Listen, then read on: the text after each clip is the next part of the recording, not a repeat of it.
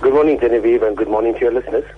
Mr. Rampersad, the charges have been dropped against the SARS trio. So why is ACM continuing the, pro- uh, the protests?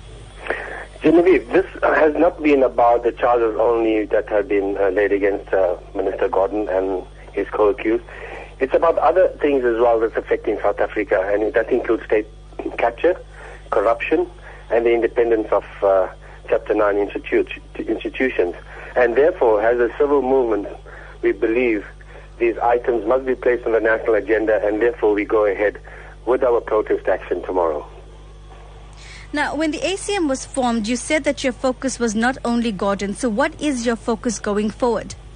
As I indicated, the focus going forward is to ensure the social justice in the country, and furthermore, we will stand up for injustice as well, like we've had in the case of Minister Gordhan, Ivan Pillay, and Oupa Magashula.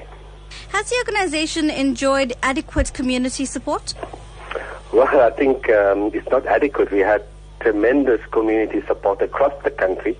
We are a fledgling uh, organization based in Durban, but we intend to go national because I think the issues that affect South Africans are national issues. We want to place national interest at the heart of our programs instead of personal interest.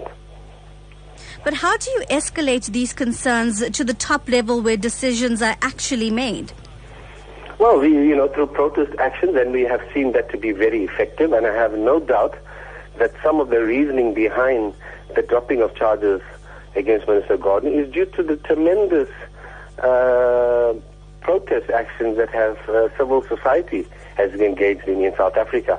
And if we had to use other avenues, including um, legal avenues, we will do that. But that is, you know, something we will look forward uh, in, in, the future. But for now, I think it, it's around what has happened recently. We are also calling for the state capture report to, to be released because it's in, in the interest of every South African to know what has happened um, regarding that matter.